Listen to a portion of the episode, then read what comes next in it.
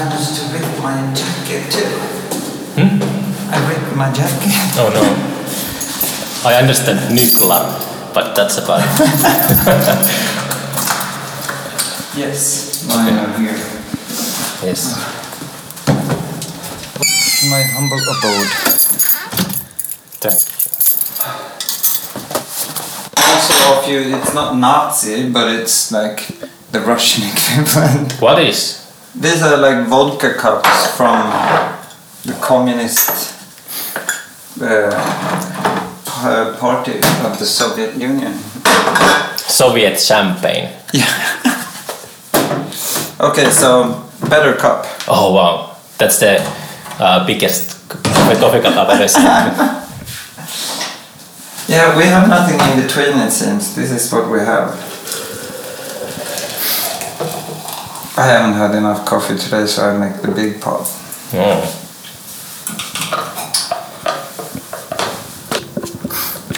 I was at the um,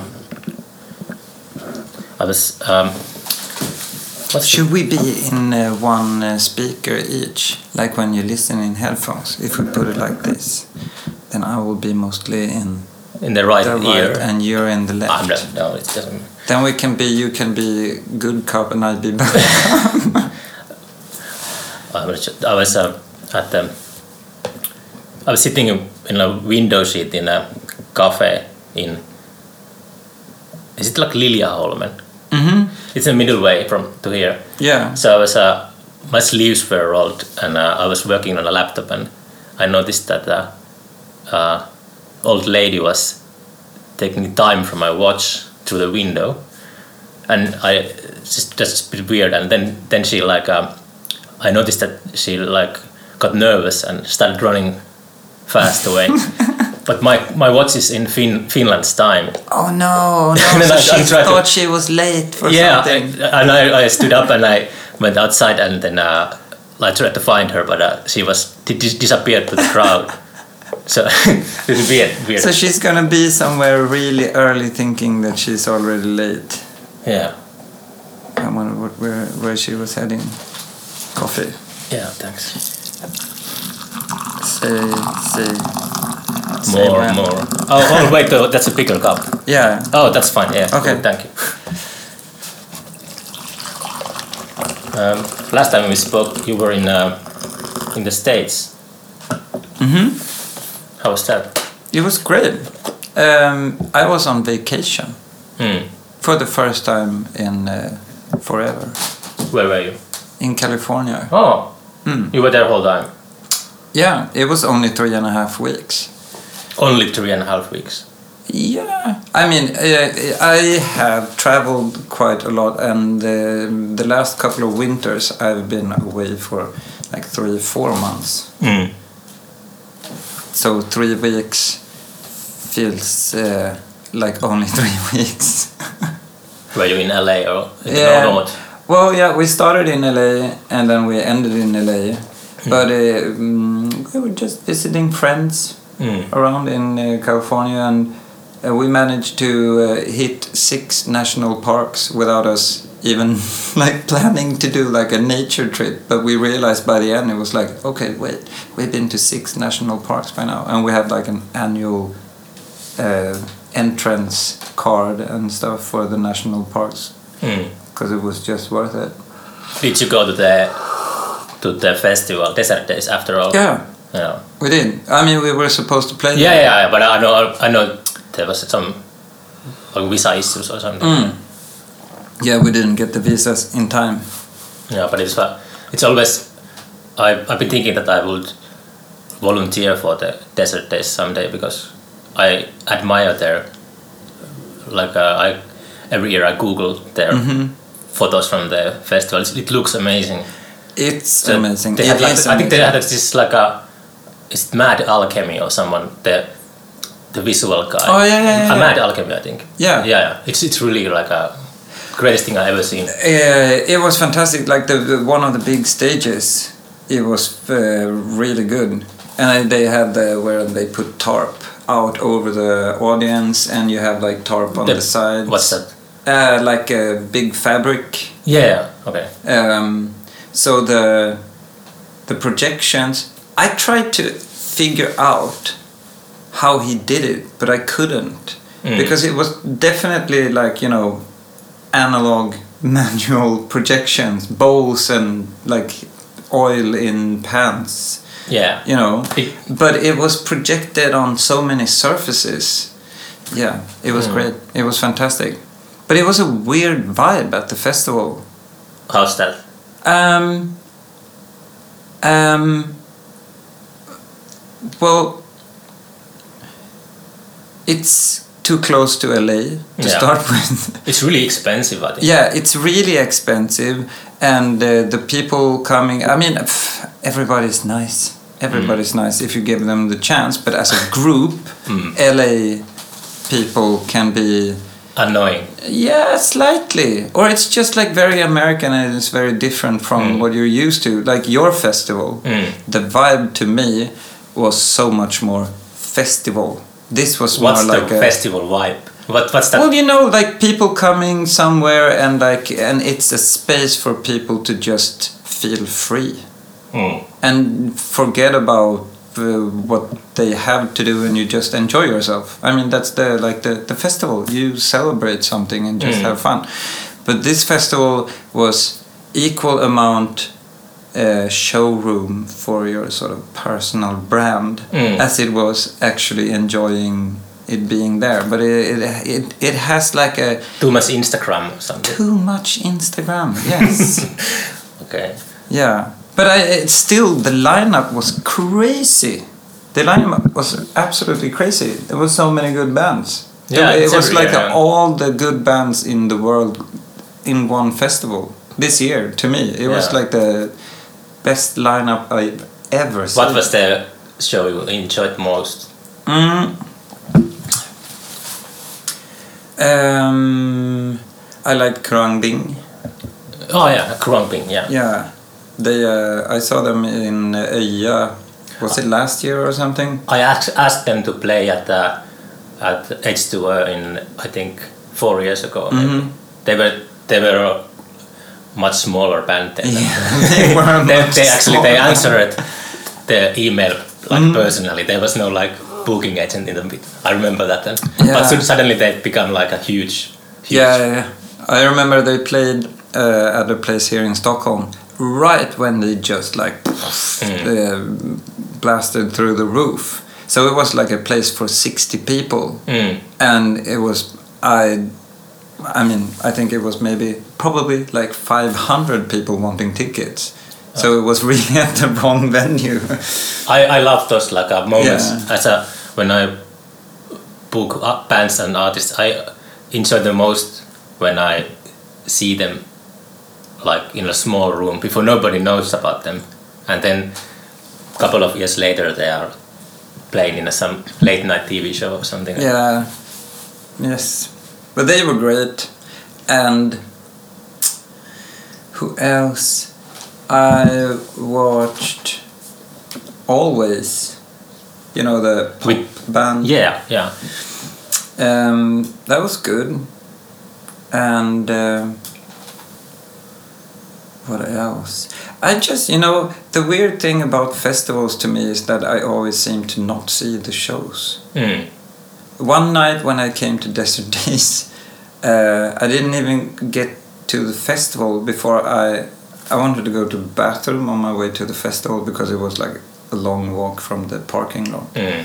And then I saw this. It's in a camping, like a proper camping area. So you have like proper parking lots and proper uh, restrooms and everything. So I was heading for these restrooms, but it, they were all dark. Mm. And when I got there, I realized that they were closed for some reason. But then from the shadows, there's uh, like a voice, just like hello. And there was a guy sitting there in the shadows outside of the festivals, Mm. and it turned out that he had taken too much acid Mm. and he didn't know where he was and he couldn't see anymore Mm. and i uh, was just trying to like it's all gonna be fine it's Mm. gonna pass in 12 hours you're gonna be back again and it's no worries you have a full moon here and there's a lake and you can just sit here and take it easy and you're gonna be fine because he was sort of like having a bad, Bad, trip and then he said Yeah, okay, okay, okay, I understand. For a second there, I thought I was talking to someone in Dungen. and I was like, uh, no, that's actually true. You were talking to someone in Dungen. So he was messed out, and we had just That had a help. hilarious. yeah, we just had a hilarious, very confused conversation for a long time. And then by the end, when I finally got to the festival, um, because uh, friends in Viagra Boys were playing. I like love their song, the Sports. Yeah. It's my favorite song ever. but they are they are amazing. I I- mean, I've never seen them live, yeah. You you have to. They are they're a, like a perfect live band. Yeah, they visited. Finland in some weird nightclub like uh, two years ago or something. Hmm, I don't yeah. know. I, I missed them missed them completely completely, but I actually heard the, their music after that. I think. Yeah, if you get the chance, go see them. It's I mean that brings back the whole joy of live music.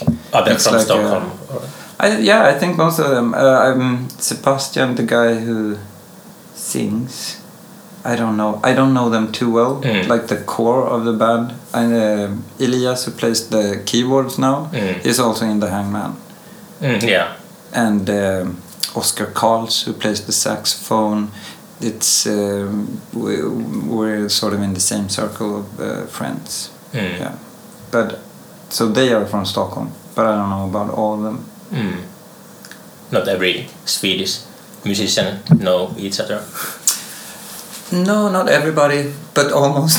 You can play the Six Degrees of Kevin Bacon game. That yeah, yeah. How far are you from uh, Sebastian Murphy in Viagra Boys? It's only six people always. Mm. So it doesn't matter if we take like Elizabeth in It's six people to Kevin Bacon. Oh, it's only Kevin Bacon. Yeah, but it's yeah, but Yeah. But it could be anyone. Mm. Or does it have to be a famous person? Have someone tried to do this with like a random, just nobody in somewhere, like in the countryside of France? Would you have like six steps to shut? What are the like the rules? What's the connection between the the steps? I don't know. You know someone who knows someone who knows someone who knows this person in the French You, countryside. you have to know someone or like heard of someone. How does it? Mm, I'd imagine if I had to construct the rules for a game. Mm. that I would say that you could make like a a, a chain of phone calls. Mm. If you could reach this uh, farmer in uh, the Rhone Valley or something in Mm. France, like in six steps, you In get hold of phone calls. Yeah, six phone calls. You'd uh, like get his number. I don't know how you do that, but it's a challenge. We used to before internet. I used to play like a ice hockey as a kid, and uh, we used to the team used to communicate via telephone. That we have like a list in alphabetical order of all the players and coaches, and somebody we had to call the next one when we got the phone call from the mm-hmm. last one. But I I don't think that that was quite efficient. but it's always this, you know, that there's this like a child's play that the, the story does not come out as Same in the same end. as yeah. It's the I'm not sure if it's So I hope you weren't talking about strategies for the next game. Uh, like the first person says something and then in the end someone comes out on the ice hockey rink and does something completely different. yeah, I don't remember. Maybe it was about about practice days and stuff like that. It was a long time ago. Did you used to when you were younger? Did you like to play sports? Did you ever like a, have a passionate, I passionate was- hobby? I was skateboarding. I Mm. started playing soccer or football. Um, and then I discovered skateboarding. And when I How was- did you discover it? Well, it was pro- uh, probably because my older brother uh, found it somehow. He was a genius at finding things, considering we lived out in nowhere. Where did He, you like, live? In a small, like industrial town in Småland, southern uh, Sweden, Mm. and he he started listening to like hip hop Mm. and uh, kept track of things happening in cool places and started skateboarding. I don't understand where he got that from. This was before internet, of Mm. course, but he just like sucked everything up like a sponge, and uh, it trickled down on me, of course. Mm. Um, so I started skateboarding, and then when I was 11, I just dropped out of football because it was just like the whole competitiveness. You don't like competitiveness. N- not at all, actually.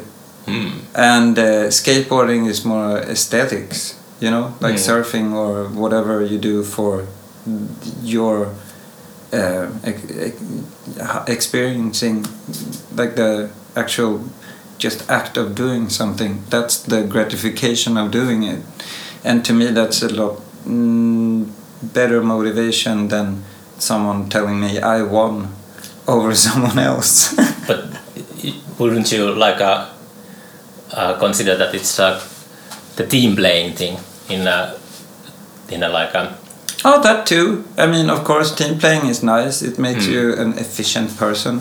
yeah yeah but I've, I've no, no well I don't know I've been I've had like weird thoughts about, about team playing and being like and trying to be an individual and stuff like that. Yeah, I mean, you. Why?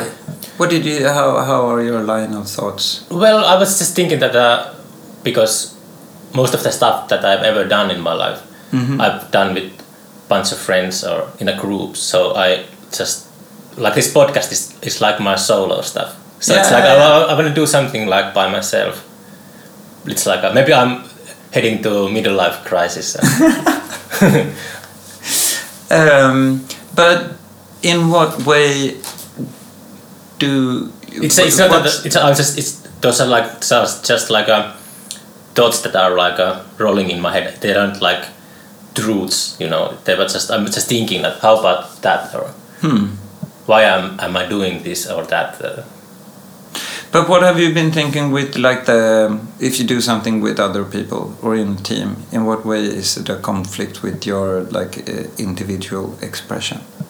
mm, well, it's there- there's lots of like compromises, you know.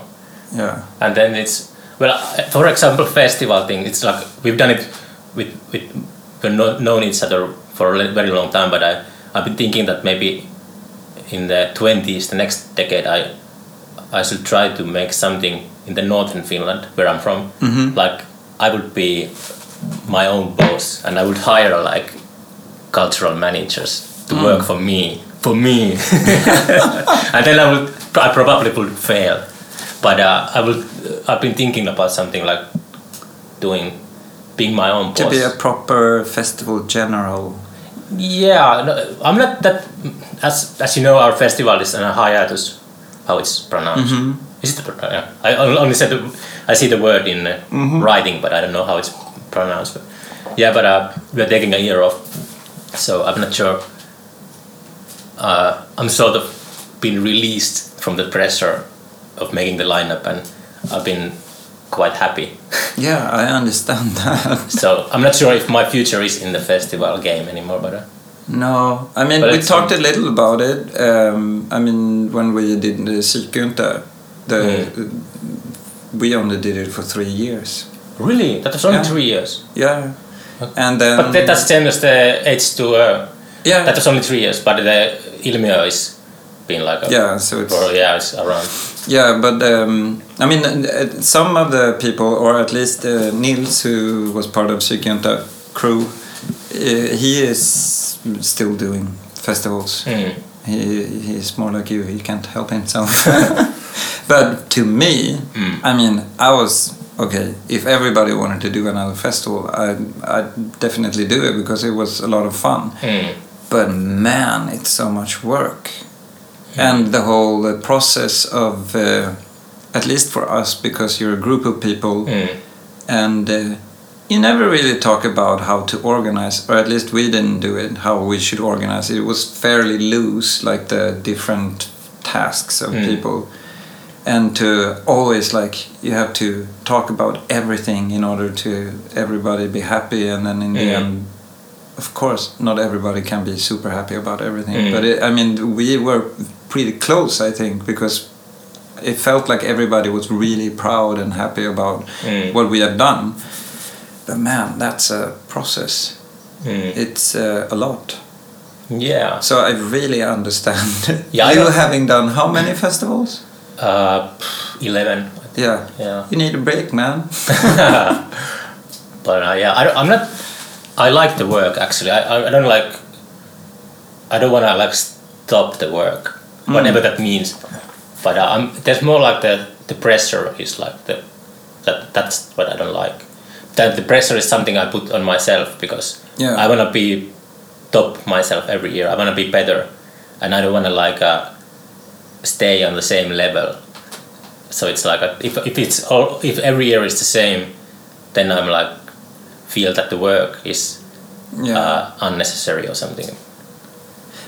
Is that due to your competitiveness? My competitive, yeah. Uh, um, I'm not sure. That's a quite deep question because I'm not sure how. Hmm, who uh, who is the who is my the one I'm competing against? you know. The the the, re- if, the if- memory of if you want to win something, uh, what what's the game? Mm, I mean, uh, uh, I thought you were competing with yourself last year. Your, the last year version of yourself. Yeah, but I mean, yeah, I don't know. I've been, I, funny, I've been thinking that uh, I should be thinking more about the Mikko of tomorrow, for example, because you know, my I'm leaving tomorrow early mo- early morning. I'm Yeah. taking the the fantastic Silja ferry to to Åbo. Yes. and it's the I know that it's like six six a.m. or something, and it's the the awful travel to the other side of town, and and that that's equals I should not drink today alcohol Yeah. because that's if I I want to think Mikko of tomorrow. More than Mikko of past or Mikko of today. Because if I I start having fun today and I go to some after party after the show in Fasching I'm I'm happy. But the Mikko of tomorrow is angry at me. Oh, but the Mikko tomorrow can sleep in the after deck. Uh, and I think I'm pretty sure he will curse and be long faced when he's walking to the towards the terminal. Yeah. I can't drink anymore. Mm. I, or I mean, I can drink, but it costs too much. Yeah, that's true. It's Uh, crazy. Yeah, yeah, that's exactly true. Yeah, and it's it's funny because I'm not. Uh, I made on one episode of this podcast with uh, uh, my friend Dick Sade, who's like a spoken word artist, artist in Finland, and we were completely wasted, and we put just put the rec on, and uh, that episode has become like a cult favorite. so I it's, it's I, yeah, but it's like a it's like a I'm not like a I don't drink much. I re- really like a for the past five months. Every time I've been drunk, it's been on on this tape. you know? so, but that because it's it's like uh, people. I start to. I'm I'm I'm scared that I will have this reputation. That I'm, I'm some I'm some drunk podcast. no, no, yeah, but it's like I'm some kind of a Hunter S. Thompson or something. But uh, I'm actually quite the opposite. Well, I mean, if it's a tradition, I think I have some rum or some gin. I don't know if you if you like like something to drink. I mean, Maybe I'll have more coffee or something. okay, okay, yeah, we have more coffee, but you have to pick up the pace, otherwise I will probably finish it. I'm uh, a Thanks, yeah. Whoop, I'm a endless when it comes to coffee. Yeah. I switched to tea basically, but hmm. Oh, cheers. cheers. Still, I'm really interested about um, ha what difference have you accomplished now then with the, your experience of individuality now that you have a solo project? Uh, what's the difference? Yeah, from when you were in working in a team. Mm. Um, maybe. Hmm. I have to be careful when I answer that. Uh, but uh, I see failures in a places that there's no failure. That's my like my I, I don't know like a like for with the festival.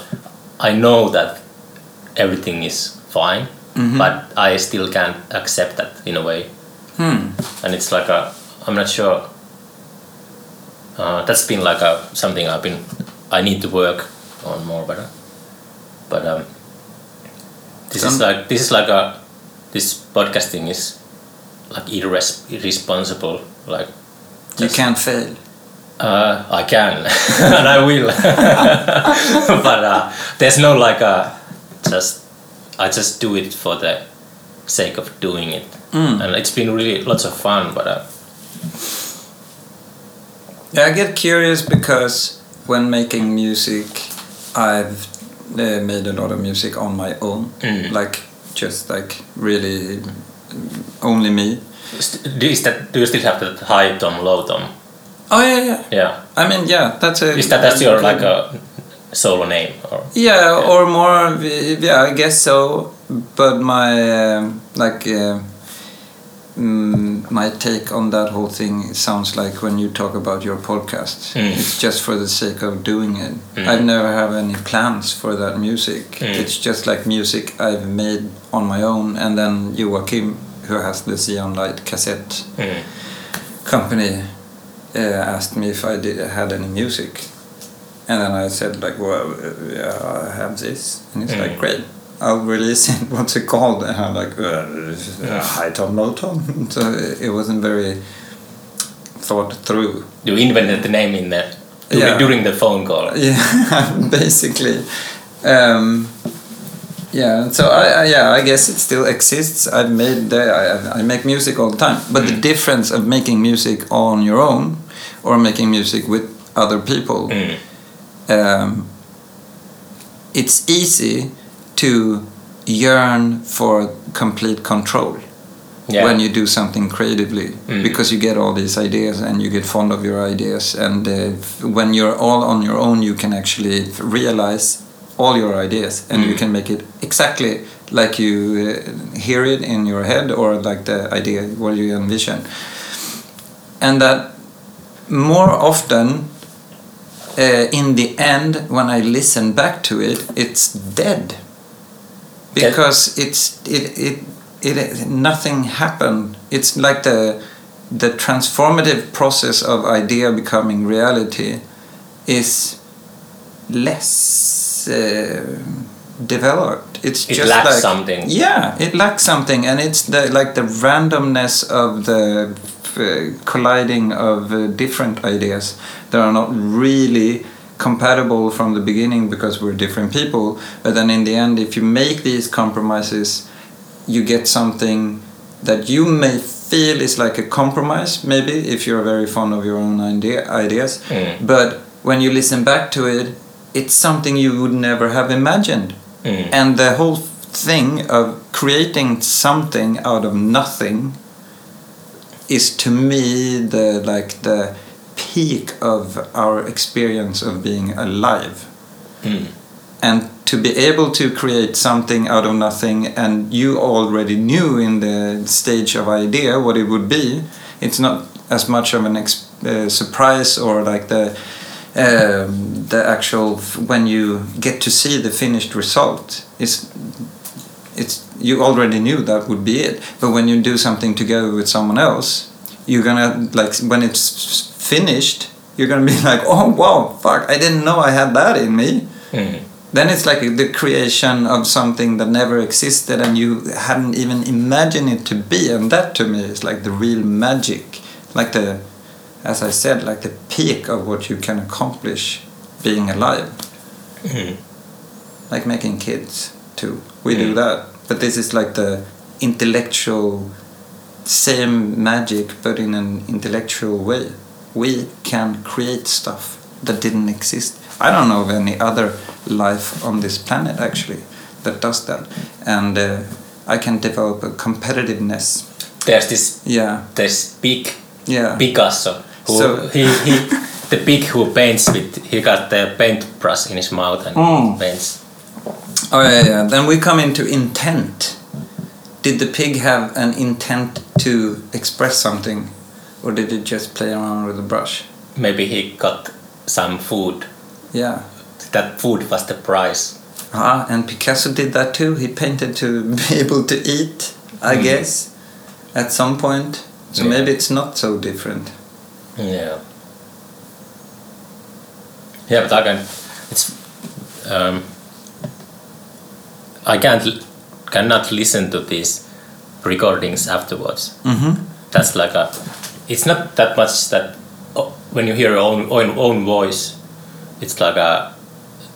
That's usual that you can't listen to your yourself, but there's like a, this another level that if I want to keep this podcast as raw as possible, Mm-hmm. I, if I start to listen to it, I wanna I wanna edit everything.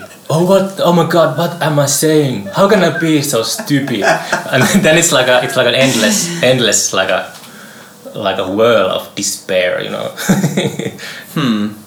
but uh, So you, ju- we're just gonna put this out there. I won't listen to this afterwards. Not a chance. I have a, like a like a technician who like an outside Ah, person who will this do. is part of your new organization. yeah, I'm, yeah, hire yeah, yeah, slowly, yeah.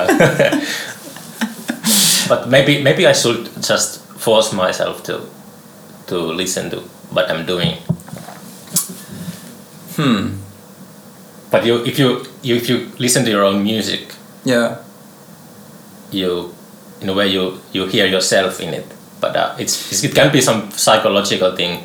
If you if it sounds dead, Yeah. your own music, then it's it reflects your like uh, like it's your own voice something. Yeah. Yeah, it's about as exciting as watching yourself in the mirror. Mm. Um, but it's weird because I listen so much to music I make. Mm. When I'm in the process of recording stuff, I listen to it all the time. When it's finished, you just have to give it up. You have to just Yeah, I can I can go back to stuff and listen to it afterwards if I'm happy with it. If I'm not happy with it, I never listen to it. It's just like ugh. But um, in the process of making it, especially, then it's like non-stop repeat. I listen and it's just like I hear this. I get like detached from the whole listening process. It's a different sort of listening than when you listen to music just for disappearing into the music. Mm. This is more like dissecting music. I think Seinfeld said that if you're really fo- intensively focused on something, Mm-hmm. you can never go back to it afterwards. If you like, Yeah, it might be hmm. might be true. Um, it's crazy actually. I mean, I have that shelf Mm. is like stuff I've been involved in making. I I never listened to it. that shelf there. Yeah. Well, Something for the grandkids. yeah, That's what I do uh, for a living. I, I produce uh, postcards for my grandkids. yeah. I've said an, in an earlier episode of this podcast that this is like a sort of a diary for my child, Yeah. you know, in a way. and he's gonna be like, my dad was the drunk podcast. yeah. but that's that's like so. This far, it's like that episode is like rated. It's rated R. Then you, can like. No. So he's had to be what 18 to listen to it. Yeah, she. Yeah, She. yeah. There's lots of cursing. How do you do it? How, how, how is she doing? Rather, Mm. your kid. What's her name? Madja. Madhya. Mm. Yeah, she's fine. She's uh, she's turning into a teenager, and Oh, teenagers are monsters. Oh man. That's like the. Yeah. I, I'm I'm uh, scared of what will what will like the next few years will be like. Yeah, it can go any way, basically. I mean, I I get scared of that too, like Mm. thinking of myself Mm. in that age. But I think things have changed. I am sure teenagers today are not behaving like I did when I I'm, was. I'm not sure about that. Th- There are like the I'm trying to stay positive. Sorry.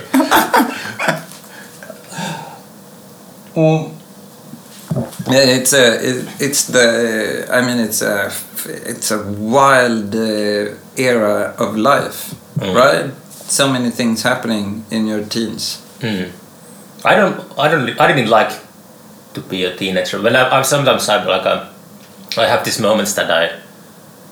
I guess I'm nostalgic or sentimental. I don't know which, but I, I like uh, think about the past quite a lot.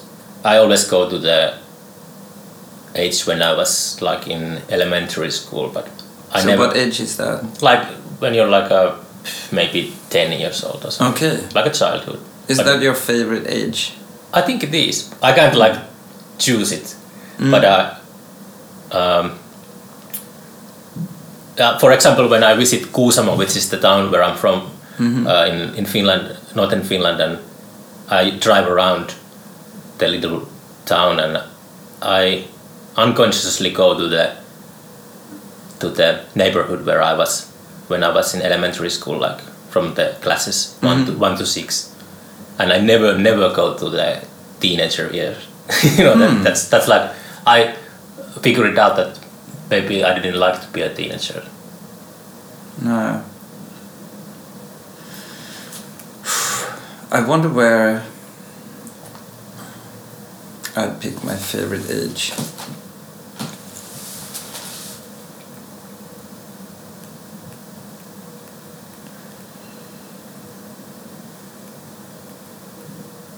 I was such a weird kid. How how come? Um, Were you weird or were you just your environment was different? Um, probably a combination of both, right? But um, um, I I was uh, socially not very interested. It's it's it's weird too because it's not like I was antisocial and Mm. didn't have anything to do with people Mm. because I had friends and I was playing with the other kids most Mm. of the time, as I remember it, and we were like skateboarding all the time, and we were like a big group of people, and uh, I had friends. I always had, you know, like these fake girlfriends, like Mm. kids have. Like this is my girlfriend. We've been together for two weeks. We're getting Uh, married. yeah, exactly. But uh, I didn't. I I wasn't there. I mean, I wasn't there. I was something somewhere else in Were my you like head. observing yourself like uh, Um, more like I was lacking that, but more that I was not observing myself. You know, like how we are uh, supposedly like uh, conscious, Mm. like s- we are self-conscious, and that's basically like the whole unique selling point of human people Mm. compared to lions or dogs or whatever. Picasso. Yeah. Oh yeah, yeah, that too. Yeah, but so I did not have that Mm. for a long time. I was just doing stuff, and I didn't like. I, it like was like I was uh, emotionally disturbed because I couldn't. I, I didn't. I don't think, from my perspective today, that I was understanding anything of what was going on. I was just like. Were you like on an autopilot or like auto? Yeah, sort of. Okay. When did that change? When I was 23, okay. So then, Yeah. oh. what happened? uh, when I was 23, Yeah. I had a big sit down thinking through my experience of being alive on this planet in this universe, and uh, I sort of just came to the dead end of. Uh, I felt I uh, didn't have so many questions, and I was like, wow, so this is my experience. Mm.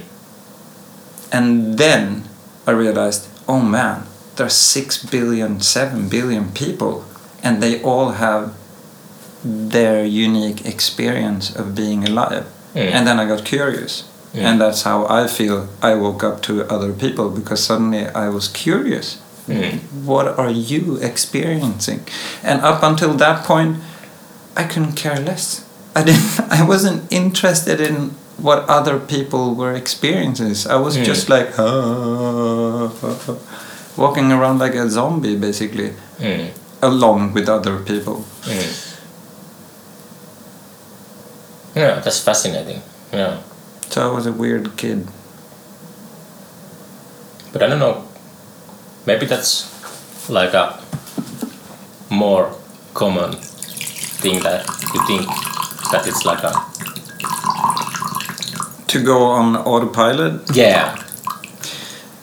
Yeah, maybe. Yeah, I mean, it's obvious in some cases that some people have never sort of woken up to look around them. Mm. I had an issue with that when I was um making music. You needed like a certain amount of narcissism. Mm. Uh, otherwise, why the hell would you be on a stage asking people to Mm. listen to you and pay attention to you? Mm. and uh, I sort of like lost complete interest in myself for a while, and then playing music, like being on a stage and like writing songs and like listen to me, it felt really strange. Because the interaction is only one way, you know, or like the only feedback you get is some sort of admiration or if someone dislike you Mm. it's just like the it's not a very It's dishonest, like a well maybe not dishonest but it's not very rich it's not very nuanced it's not like you're having an actual conversation like Mm. this and it can take different paths i go up on stage and i pretty much have a set and it's like i'm gonna make the noise and you're gonna react to my noise Mm. and then we're done and then you go home and i go home it's not very interactive mm. and uh, without the narcissism that whole situation is not uh, it's hard it's hard to uh, mm, what do you say like uh, yeah i had a hard time motivating why i would be the one there I, I i started thinking you know there's always like people who really really love being there asking people to look at them and if people are looking for someone who asks them to look at them i can let them do that Mm. Mm.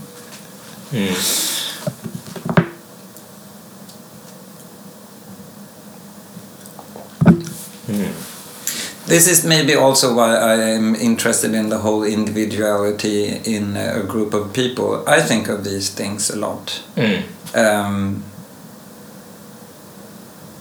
because I've sort of like ended up being like, man, we are a group animal. We are made to uh, coexist and co work, like work together on stuff. Mm. And at the same time, we all have our individual experiences of what this whole thing is about.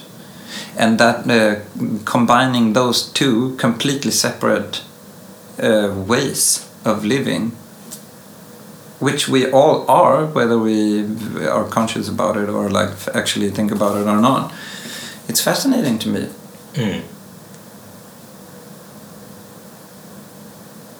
Yeah.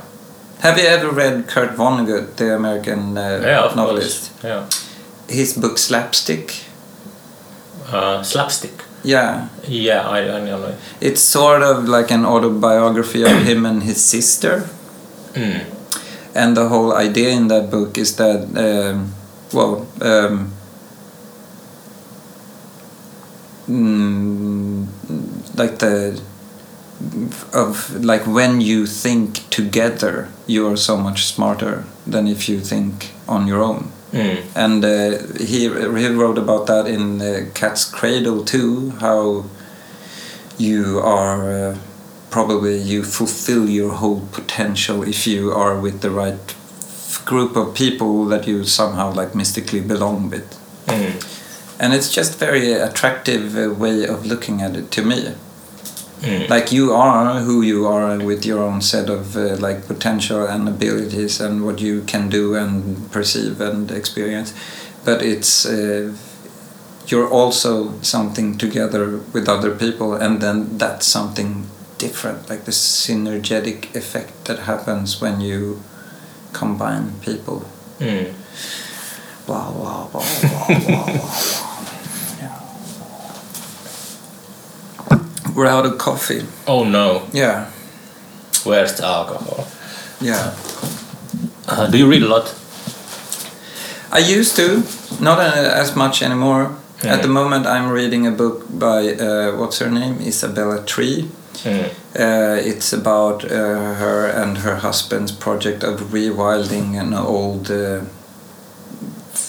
piece of land in southern England. Mm. Okay. It's really fascinating. It actually made me cry when I, when we were in California. Mm. Uh, we were at the Henry Miller uh, Memorial yeah. uh, Library. The Big Sur. Yeah, exactly. Because Magnus, the manager, is a friend of mine, and the day after we arrived, he had a, like an interview with this writer, Isabella Tree, and uh, the whole project is. It's just amazing because the theory has been that before people came to Europe, we were all just like a big forest here. Mhm. That's like the the the theory that people are like this is the common uh, sense of what Europe was.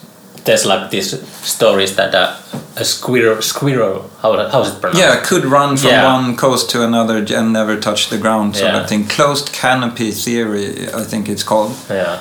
And there's this uh, Dutch uh, sort of biologist or uh, environmentalist or something, and he has uh, proposed another theory that that's not the whole truth Mm. because you have to remember there were uh, the oxen, like the big uh, sort of like uh, proto cow, Mm.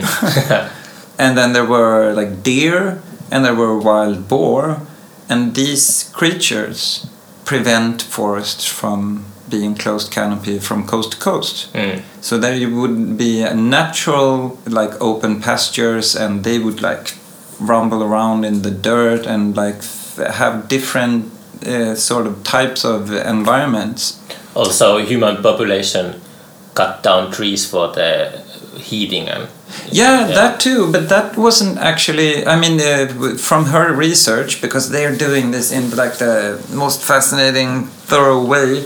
But um, mainly the fact that you had these big animals going around eating small saplings and keeping the forest Mm. like the trees, like where the trees were and shrubbery. You'd have like a bigger diversity in nature. Mm. And now then, they've been doing this rewilding project for like 20 years almost. And it's already transformed from these hopeless clay fields with nothing to like a really diverse uh, forest of like ponds and shrubbery and trees. And they've attracted like 30 different species of uh, birds that they thought would never be back in Great Britain at all. And this only in like 20 years. And what they did was they let in cows and uh, horses and uh, pigs and let them be Mm. just freely. And they transformed the whole environment in 20 years in a way that it attracted like all sorts of birds, foxes and squirrels and like smaller animals. And it's just like a, a an ecosystem. And the whole idea of putting us down from the pedestal of being like the crown of creation and it's like stop being managers of this planet and just like see it takes care of itself. It's Mm. not like we are making all these things uh, to make the environment work better when we start doing all these conversation things Mm. it's it will do that if we just let it be but we can't let go of things. And to me, it's like it's so fascinating reading this book because they have been keeping track of these changes like yearly or like by the month, Mm. and it's such a fast change. And it's uh, to me because I've been really depressed about the environmental issues since Mm. I was like 15 when I started uh, being interested in it. And this book, like reading this, it's really just like oh, empowering to me. Relief. It's a relief. I mean, I'm a humanist, so I want Mm. to save this planet in order for us people to survive. Mm. But it's also reassuring to know that since we are not going to save ourselves and we're going to die probably, or the maybe the rich of us will survive in some little zoo somewhere, Mm. and uh, the world will be perfectly fine. Mm. Because as soon as we remove ourselves and our government of the planet, it's gonna be just like back to normal in 20 years Mm. and the few survivors will be like, oh, oh, okay. You should read it. Yeah, It's yeah, I will definitely read it. You know, I've been Do you read a lot? yeah, yeah. I read maybe too much. I don't. Too much? Yeah, but Can the way that read too I much? because I don't like. There've been occasions that I've started to read a book, and then I realized after fifty pages that I've already read this before. but it's like it's like really like a. Uh, I forget to like a much most of the things I Hmm. read. So it's like I I don't know what to do. so I think that I should maybe I should try to concentrate and read maybe more uh, carefully or something. What's your know. favorite book? Um, that's a tough one. Well, I used to when I was younger. I used to read like a. As you said, Vonnegut was my favorite when I was like maybe sixteen or fifteen. Yeah. Hmm. I read uh, this UFO book from Mhm. uh, this U.S. Navy guy, Edward Ruppelt. He died in the 50s. He was the commander of uh, Project Blue Book, which was the official UFO, um, the uh, U.S. Army mm-hmm. official like a UFO thing. They studied UFOs when there was this huge boom in the 50s, and he mm-hmm. was like the really serious, no nonsense army guy, and he wrote a like a uh, book called Flying Saucers or something like that. And it was mind blowing. I started to, I was a bit skeptical before, Yeah. but after I read, read that book recently, I started to like, I became a UFO nerd. but you've watched this Bob Lazar documentary then? sure, yeah. Yeah. Yeah, yeah. But I, yeah, I was, Bob Lazar was also, I was a bit skeptical towards him. I remember I used to listen to this Art Bell, who was mm-hmm. this this radio guy in the US. He had like this night nightly show that he got open phone lines and people would call there. There's like Bigfoot on my backyard and that that Art Bell was a guest in that show on that show many times and I remember. But uh, after reading that Edward Ruppelt book, that army book, I, I'm like confident that they're like But what's in the, what does he say? well, he mostly he like debunks stuff. Yeah. He's he's like go, he goes case by case and debunks famous UFO sightings from the late 40s and 50s. But then there's like a he then he goes to the unknowns, those cases that there's no earthly explanation, and those are like mind blowing.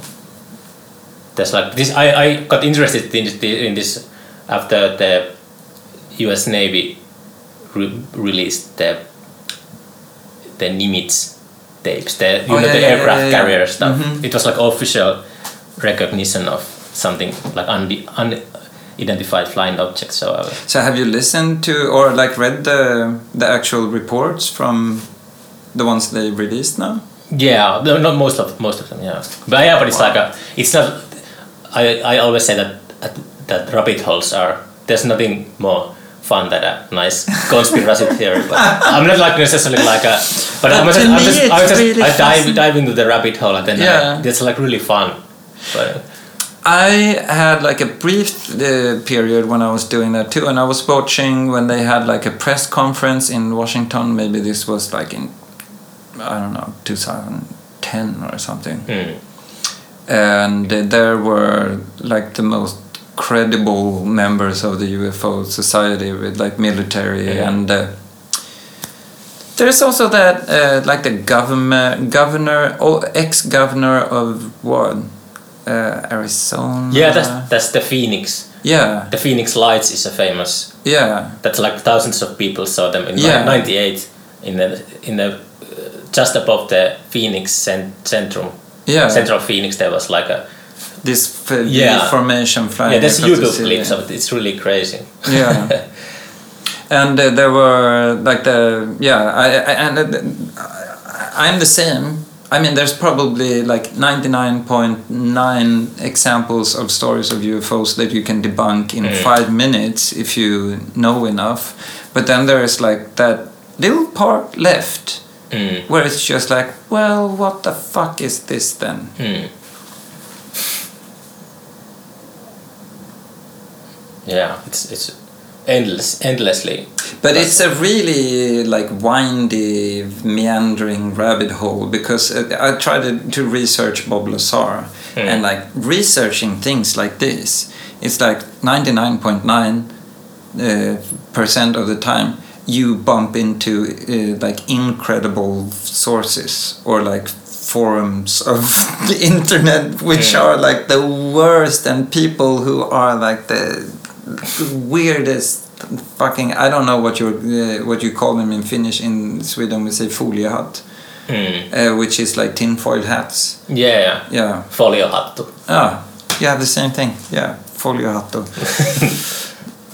Uh, and it's hard like actually trying to like weed out things researching these things. I don't know.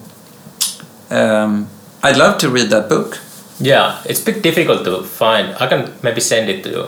I found it from uh, the Strand bookstore in Manhattan. Hmm. there like a. I just took it from the. hmm. Uh, but uh, yeah. So, how's your how's music business going? Do you have like a AOP? oh I- we do we finished another album Yeah, when when is that out? I don't know That Um, AOP is for adult-oriented pop. yeah Yeah. We well, I mean, yeah.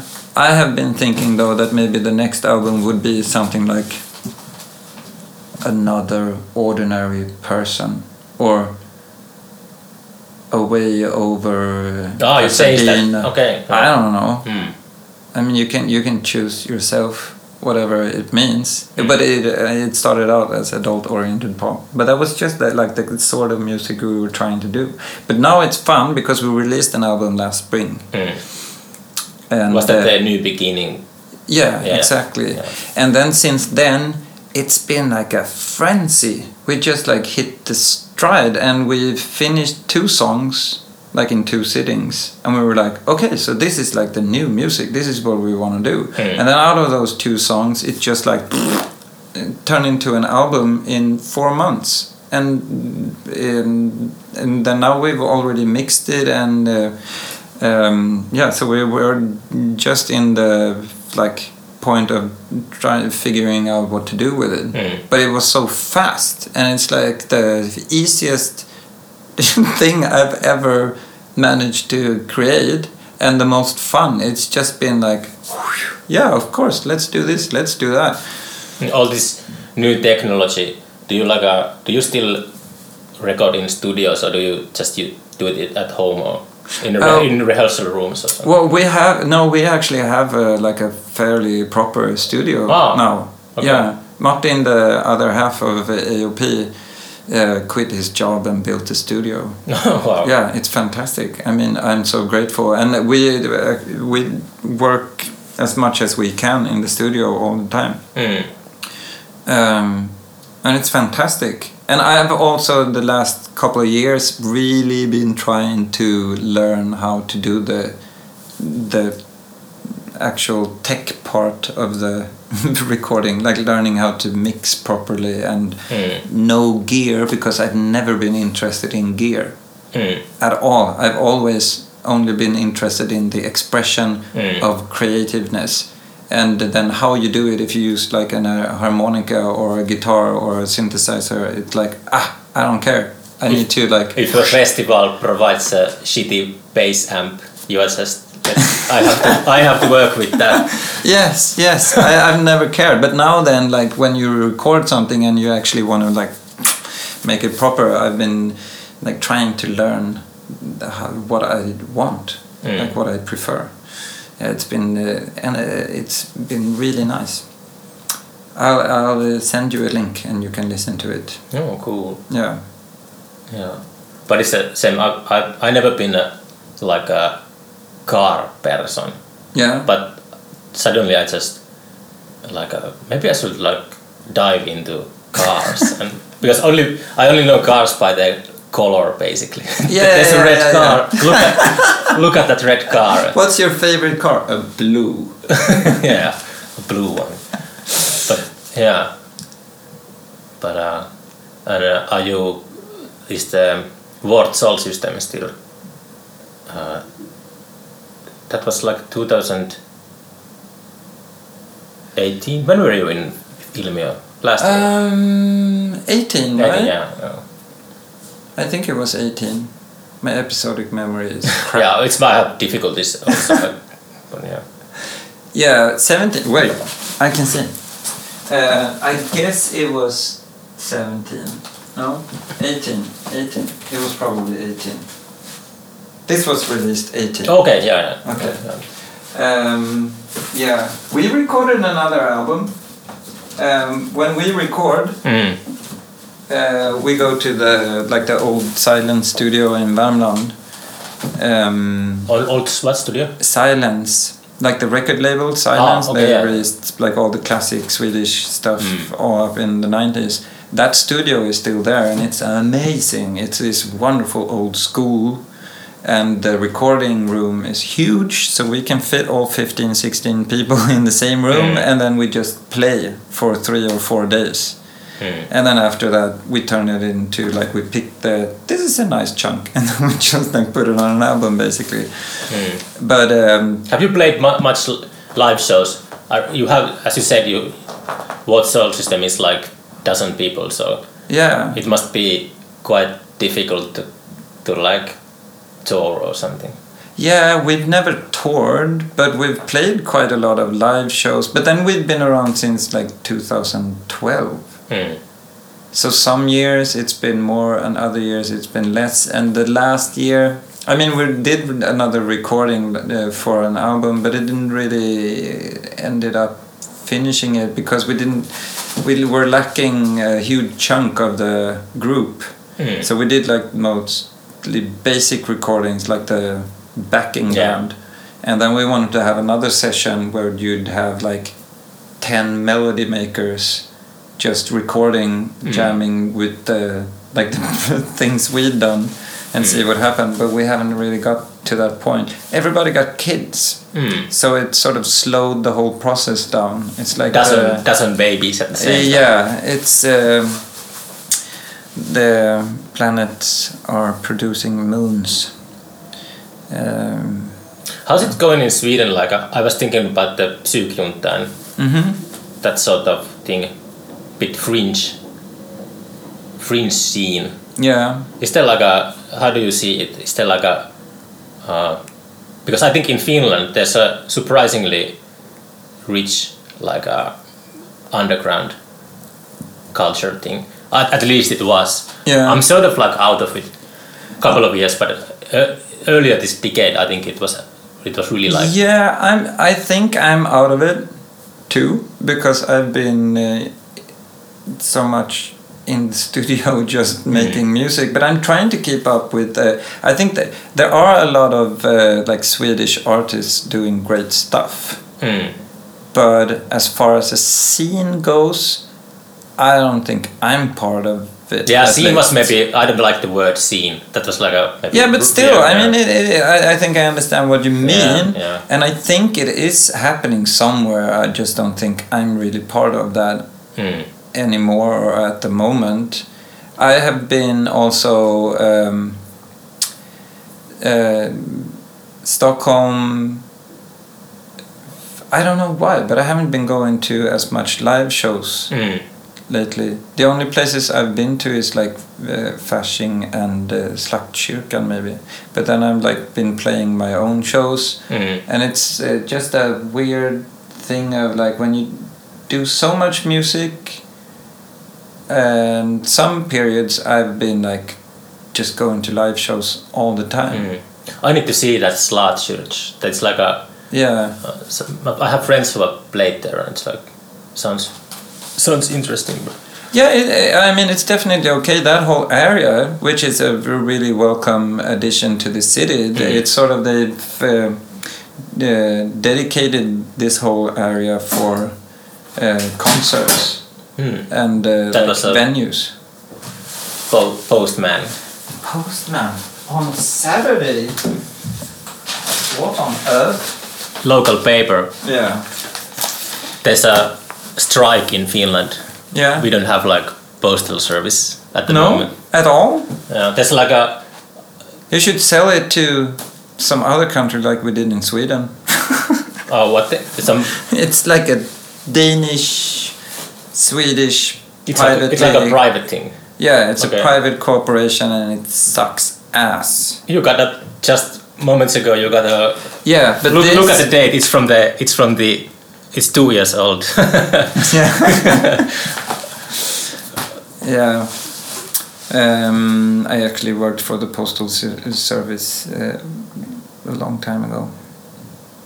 were you like a paper boy or were you in a in a No, like a mailman. mailman? Yeah. And then I upgraded and I worked behind the counter in post office. Okay. Yeah. I had a uniform Oh. and everything. have, have you saved a uniform? In You should- Swedish? Uh, Ah, if I saved my uniform? yeah, you should put it like a when you play a live show. You should wear wear it.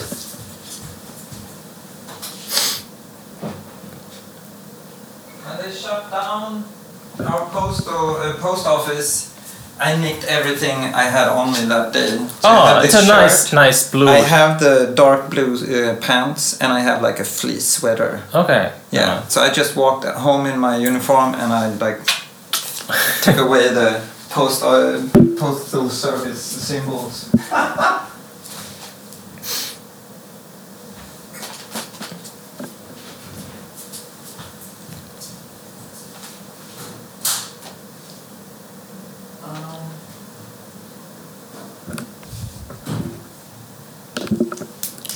Actually, I um I checked my watch and I uh, jumped because I didn't Ah. remember it's in fin- Finland's time. So oh no.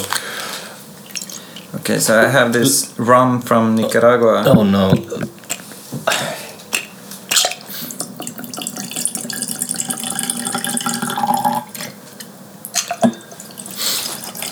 We shouldn't finish it, but you should have a taste. Um, did you know that the Nicaragua is like the second best in the world uh, on cigars? I have no idea. After Cuba. Yeah, Okay. because the cigar makers had to leave the country, so some of them went to Nicaragua. Oh, cool. So they have great rum and uh, great cigars. I, I've never been to Nicaragua. Cheers. Cheers.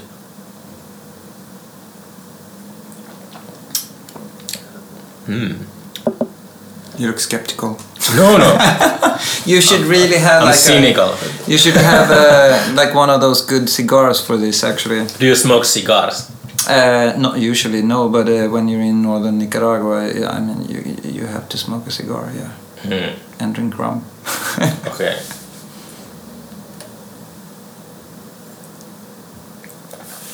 They have a genius thing in Nicaragua. I mean, it's uh, due to people working all the time, but They party in Sunday afternoon.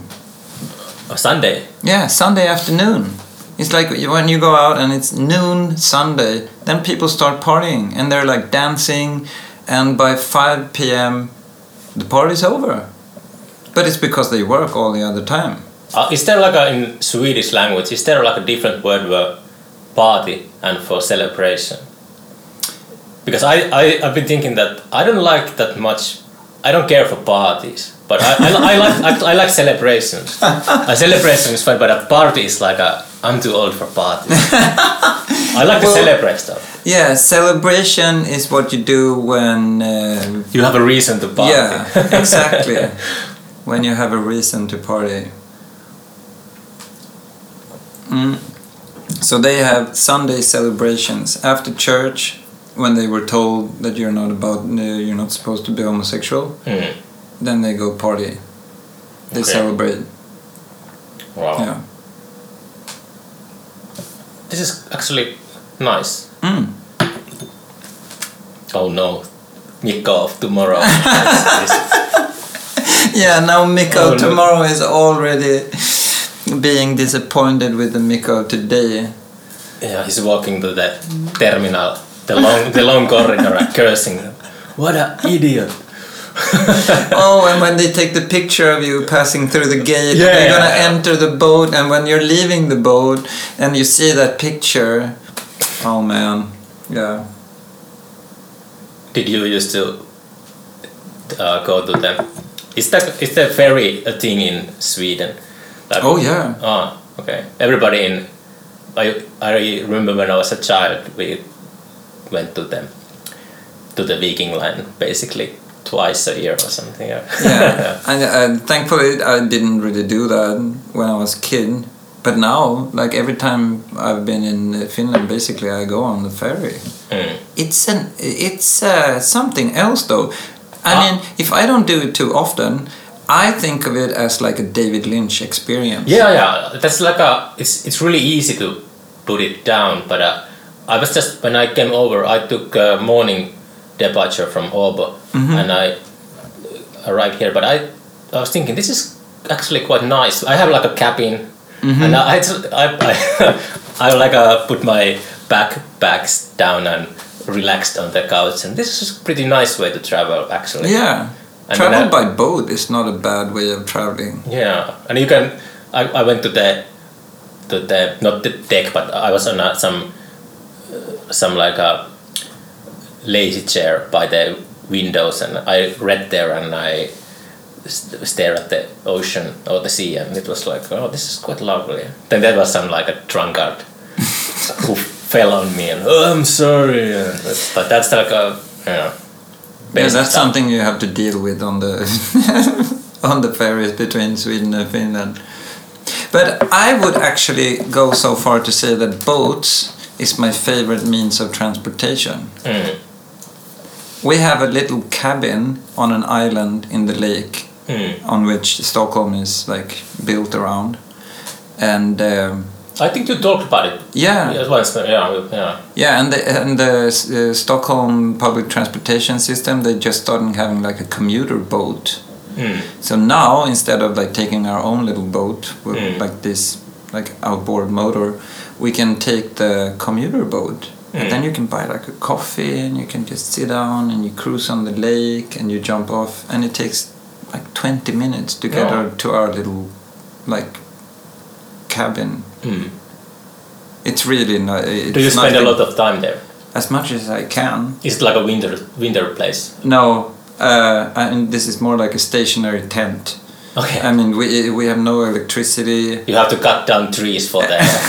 yeah, we have no electricity and only water in the summertime, and Mhm. it's only cold water, and it's on the outside of the house, and you cook with like a gas stove, so it's really like it's it's um, aesthetic.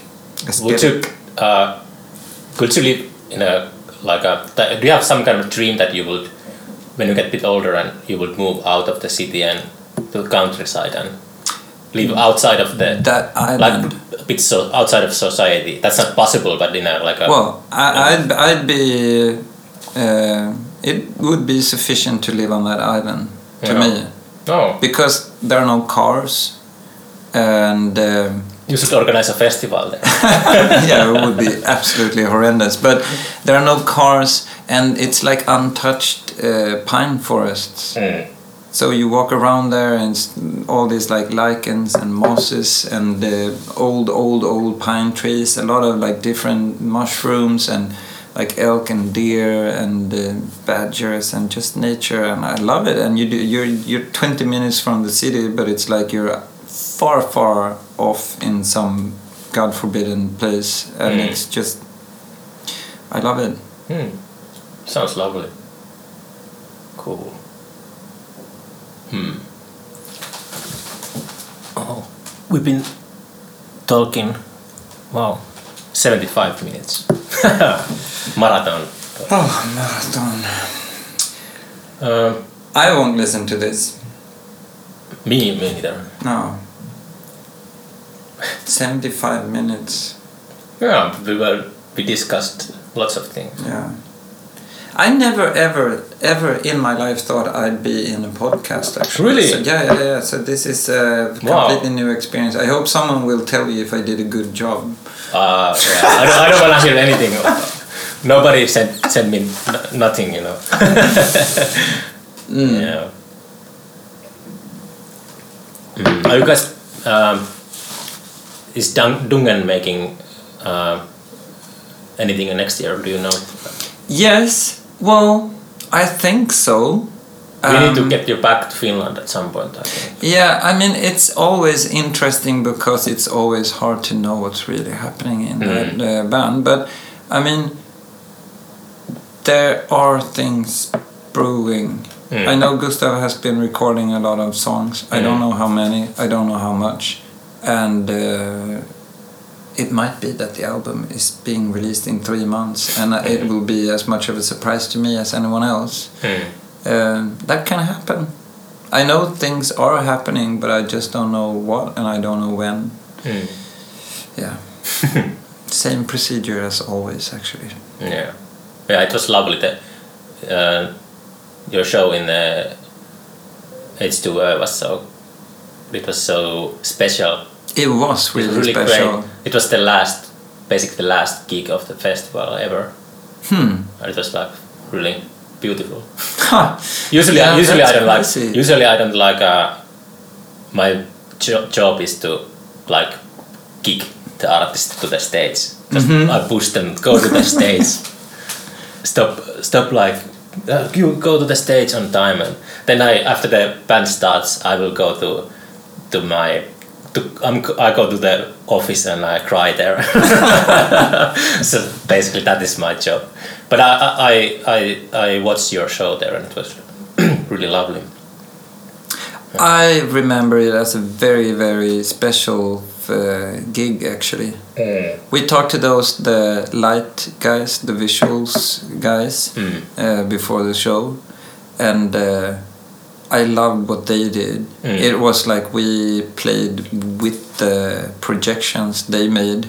Mm. And then when I'd seen pictures of the stage, it was like, man, wow, that's us. Because it felt like we had created something together, but Mm. we just talked briefly, like five or ten minutes before the show, and they understood completely or they were just into the same way it was like really this like same wavelength Mm. because it felt like we could play with what they were the visuals they were making so it all just felt just massive Yeah. and it was a, like it felt like a good show Mm. Yeah. and it was such a good vibe at that festival like the crowd i just remember when one of those times when it's just like wow Mm. Good vibes Yeah, that went well. yeah, but maybe we should end this and start our. oh i just finished Is the it. Saturday? Yes. It yeah, Saturday. Saturday night. Yeah. So I won't keep you any longer, but uh, it was nice talking to you. It was really nice talking to you. Yeah. Thank you for talking to me. Yeah. See you. Let's do it again in the future sometime. Yeah. But thank you, Matthias. Yes. Thank you.